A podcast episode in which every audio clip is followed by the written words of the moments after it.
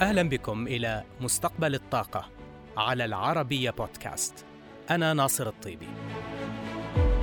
نسعى في هذا البرنامج إلى المساهمة في الحوار الدائر حول عملية التحول في مجال الطاقة عالميا نحو مستقبل خال من الانبعاثات يضمن أمن المناخ وأمن الطاقة. لعبت البتروكيماويات دورا أساسيا في مجتمعاتنا واقتصاداتنا عالميا على مدار العقود الخمسة الماضية. وخلال تلك الفترة لم تتوقف صناعة الكيماويات عن التطور وتبني أحدث التقنيات وعمليات الإنتاج المعدلة لتحسين الكفاءة وخفض التكاليف. لكن اليوم تواجه الصناعة تحديا جديدا يتمثل في الانبعاثات. فصناعة الكيماويات هي أكبر مستهلك صناعي للنفط والغاز. لكن بالرغم من ذلك فهي ثالث أكبر قطاع صناعي من حيث إصداره للانبعاثات المباشرة من ثاني أكسيد الكربون حيث يتقدمها في هذه اللائحة كل من قطاع الإسمنت وقطاع الحديد والصلب. والسبب في ذلك هو أن نصف ما يستهلكه قطاع الكيماويات من الطاقة يتم استخدامه كلقيم أي أنه يستخدم كمادة خام في الإنتاج وليس كمصدر للطاقة. وبحسب وكالة الطاقة الدولية فقد بلغت انبعاثات قطاع الكيماويات من ثاني أكسيد الكربون واحد ونصف جيجا طن عام 2018 وهو ما يعادل 18% من إجمالي انبعاثات هذا الغاز من القطاع الصناعي ككل. اليوم يتحول تركيز هذه الصناعة نحو كيفية خفض هذه البصمة الكربونية للقطاع. فبالرغم من أن انبعاثات ثاني أكسيد الكربون المباشرة الناتجة عن إنتاج الكيماويات الأساسية انخفضت العام الماضي ب 2.3% نتيجة للجائحة إلا أن معدل نمو هذه الانبعاثات في الفترة ما بين عامي 2015 و 2019 بلغت 2.1% سنوياً. حيث يعد الطلب الكبير والمتنامي على المنتجات الكيماوية رافدا اساسيا لاستهلاك الطاقة في قطاع الكيماويات. فبالرغم من تراجع هذا الطلب العام الماضي في ضوء الجائحة إلا أنه سيستمر بالنمو المضطرد حتى ضمن سيناريوهات صافي صفر بحلول عام 2050 بالتالي فإن خفض قطاع الكيماويات لكثافة الطاقة والانبعاثات في إنتاجه أصبح حاجة ضرورية وملحة لاستدامة هذه الصناعة. فبحسب سيناريو صافي صفر 2050 الصادر عن وكالة الطاقة الدولية يجب على انبعاثات ثاني أكسيد الكربون المباشرة لقطاع الكيماويات أن تنخفض بنحو 10% بحلول عام 2030 بالرغم من أن النمو في الطلب على الكيماويات الأساسية سيرتفع بنحو 25% خلال هذه الفترة. بالتالي هذا يستدعي جهودا ضخمة من قبل الصناعة وبأسرع وقت ممكن. على المدى القصير إلى المتوسط يمكن تحقيق بعض التخفيضات في الانبعاثات من خلال خفض الصناعة لاستهلاكها من الفحم حيث كان الفحم عام 2000 يشكل نحو 14% عالميا من إجمالي الطاقة المستخدمة في إنتاج الكيماويات الأساسية في عام 2020 وبسبب انخفاض كلفته في الصين ونموه هناك بات يشكل نحو 28% عدا ذلك تركز صناعة الكيماويات على مبادرات أخرى لخفض الانبعاثات مثل رفع الكفاءة إلى جانب التحول إلى طاقة حرارية كانت أو كهربائية منخفضة الكربون. هذه هي المبادرات التي يسهل قطاف ثمارها. لكن الصناعة تحتاج إلى مبادرات تذهب أعمق من ذلك في معالجة معضلة الانبعاثات. منها دعم الاقتصاد الدائري إضافة إلى تبني تقنيات احتجاز الكربون واستخدامه وتخزينه إلى جانب استخدام أنواع لقيم منخفض الكربون. طبعا استخدام الكهرباء في صناعة الكيماويات قد يواجه بعض العقبات تحديدا في عمليات الإنتاج التي تتطلب حرارة عالية. لكن في هذه الحالات قد يكون استخدام الهيدروجين منخفض الكربون كوقود حلا آخر. أما فيما يخص اللقيم منخفض الكربون فالصناعة اليوم تنظر إلى طرق لاستخدام مصادر كربون متجددة كالكتل الحيوية والمخلفات البلدية الصلبة إلى جانب ثاني أكسيد الكربون المحتجز حيث بالإمكان دمج هذا الكربون مع الهيدروجين الأخضر لإنتاج الميثانول أو إنتاج الغاز الاصطناعي ال syngas الذي يمكن من خلاله إنتاج الكيماويات. يجب الإشارة هنا إلى أن منتجات صناعة الكيماويات جميعها تحتوي على الكربون فبالتالي من غير الممكن إزالة الكربون نهائياً ولكن يمكن للصناعة أن تستخدم الكربون بشكل أكثر كفاءة وأن تخفض انبعاثاتها من ثاني أكسيد الكربون إلى مستويات متدنية وذلك بهدف استدامة هذه الصناعة الحيوية التي ستلعب بدورها عنصرا أساسيا في دعم أهداف صافي صفر لقطاعات أخرى عديدة.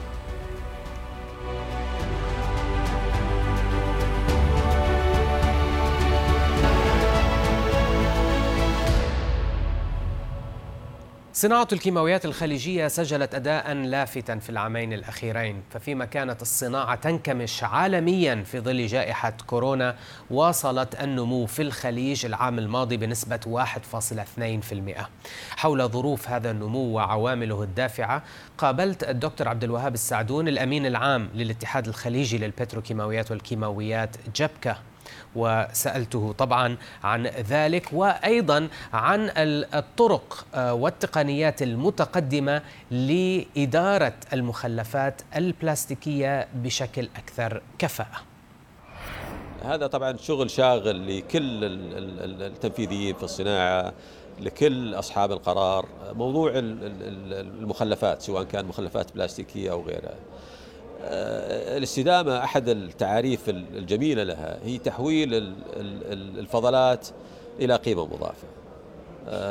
waste to value هذا هذا المبدأ اللي تشتغل عليه. طبعا تدوير البلاستيك في طريقتين آه، لتدوير البلاستيك. أما ميكانيكيا إعادة تدوير المخلفات أو كيماويا. بإعادة تفكيكها إلى إلى مدخلات الإنتاج اللي هي المشتقات البترولية سواء كانت غاز أو أو مشتقات نفطية. فيما يخص ال ال ال الأجدى كطريقة لحد الآن وممارسة بشكل واسع هي إعادة التدوير الميكانيكي. إعادة التدوير الميكانيكي عشان يكون مجدي اقتصاديا في عدة خطوات آه، مطلوبة لتحقيقها. أولا موضوع التجميع موضوع فصل المنتجات آه هذه تلعب دور في زيادة الكلفة.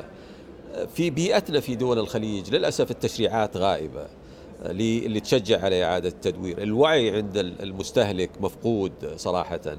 طبعا معروف إنه آه، آه، بعض المنتجات البلاستيك المخلفات البلاستيكية قابلة لإعادة تدوير 100% ممكن تستخدم مرات يعاد تدويرها وتستخدم بنفس الجودة. بعض المنتجات البلاستيكية تفقد مواصفاتها الميكانيكية وبالتالي ما تصلح لبعض الاستخدامات. لكن عموما البلاستيك ممكن يعاد تدويره أكثر من مرة. وفي نهاية دورة حياته بعد ما يصبح أنه غير قابل للتدوير بدل ما يدفن عندنا في في دول الخليج في المطامر. في في المطامر في المدافن اللي تقريبا 92% من المخلفات البلاستيكية الآن تدفن فيها. ممكن استخدامه كوقود لتوليد الكهرباء لأنه هذه هي منتجات هيدروكربونية في في نهاية المطاف. الكيماوي إعادة تدوير الكيماوي هذا لا زال لحد الآن في تحديات من ناحية الجدوى الاقتصادية من ناحية إنه هل ممكن هالمنتجات بعد ما يعاد آه، آه، تفكيكها تصبح منافسة لسعر الغاز آه، واللقيم اللي هو فيرجن هذا هذا لا زال يعني تحدي بالنسبة لكثير من في في هذه الطريقة بالذات في التقنيات. لكن نجاحها في دول أوروبا مثلا تحديدا على سبيل المثال مقابل حوافز تعطيها الدول والحكومات لتشجيع على هالتوجه هذا آه، لإعادة التدوير الكيماوي. دكتور عبد الوهاب جئت على آه، ذكر اللقيم وأنواع اللقيم. ما هي فرص قيام الصناعة بتنويع محفظة أنواع اللقيم لديها لضم أنواع لقيم منخفضة الكربون آه، على سبيل المثال الكتل الحيوية أو المخلفات البلدية الصلبة. وما هي التحديات في استخدام هكذا أنواع من اللقيم؟ سؤال جميل أيضا. هذا هذا وارد. طبعا اللي يحكم الموضوع هذا الجدوى الاقتصادية في نهاية المطاف. من منطقة إلى منطقة يعني يمكن تختلف. يعني إحنا بالنسبة لنا في دول الخليج لا زال الغاز يعتبر هو اللقيم المفضل بحكم حجم الإمدادات بحكم إنه الغاز صديق للبيئة بحكم التنوع في المنتجات اللي ممكن تنتجها من من أنواع الغاز وسوائل الغاز صحيح. آه، تحديدا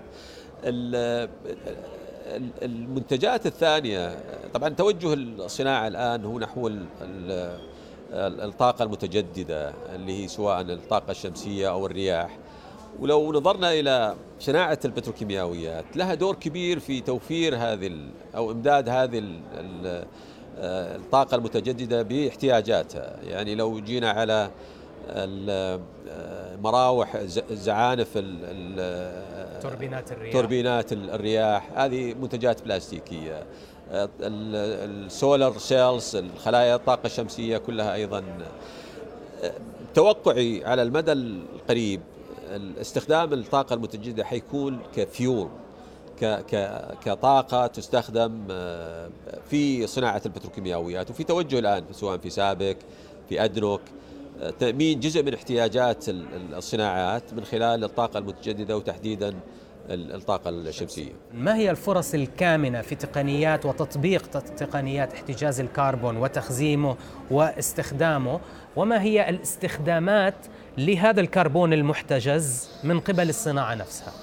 سؤال مهم. هذا طبعا آه، يرجعنا إلى النقطة الأولى اللي طرحناها أنه آه، إذا كان في جدوى ممكن الانبعاثات هذه تكون ذات قيمة مضافة. آه، من منتصف العقد الماضي تحديدا 2015 في كان استثمارات آه، من كثير من منتجي البتروكيماويات في دول الخليج لاحتجاز الكربون وإعادة استخدامه كمدخل للإنتاج. في سابق على سبيل المثال تم بناء آه، أكبر مصنع لاحتجاز الكربون على مستوى العالم.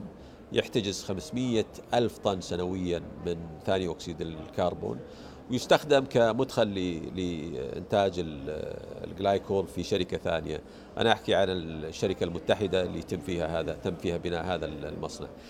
الكمية هذه اللي نحكي عنها ال 500 ألف طن سنويا تعادل زراعة 11 مليون شجرة ممكن تمتص هذا القدر من من ثاني أكسيد الكربون. فهنا هنا في جدوى يعني أنت من تحتجز الكربون تحولها إلى إلى قيمة. كأنك زرعت هذا العدد الكبير من الأشجار لمعالجة المشكلة هذه.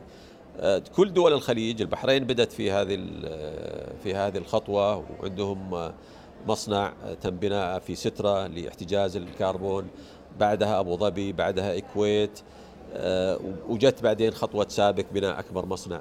فالتقنية مجدية التقنيات الآن متاحة وأيضا مجدية حتى من الناحية الاقتصادية ماذا ماذا نستطيع أن أن نستخدم هذا الكربون؟ هل ممكن استخدامه في الصناعة الكيماوية نفسها؟ بالضبط. تستخدمه كمدخل للإنتاج، يعني بعض المنتجات تحتاج ثاني أكسيد الكربون كمدخل للإنتاج.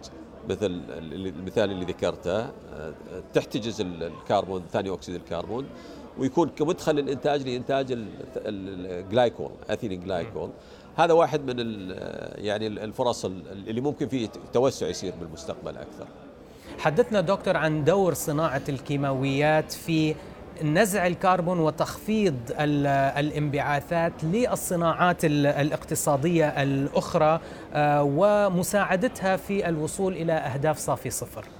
طبعا هو اذا إذا خفضنا البصمة الكربونية آه، في الصناعات الأساسية بالتأكيد هذا حينسحب على سلسلة القيمة. المنتجين اللي يستخدمون حبيبات البلاستيك على سبيل المثال يحولونها إلى منتجات مصنعة للاستهلاك. أيضا بيكون هذا يخفض الانبعاثات الكربونية. وبعدين كلها كمجموعة كمحصلة تجتمع في إنك عندك التزام كدولة في الوصول إلى الحياد الكربوني. في سنة معينة يعني بالنسبة للمملكة وبالنسبة لعدد من دول الخليج الإمارات والبحرين أعلنوا أنه الحياد الكربوني يكون في سنة 2060 هذا يعني أنه كل الانبعاثات آه، آه، صفرية نوصل إلى إلى الحالة الانبعاثات الصفرية من كل المنشآت الصناعية أو آه، حتى الغير غير صناعية سواء كان يعني خدمية أو أو تجارية أو غيرها.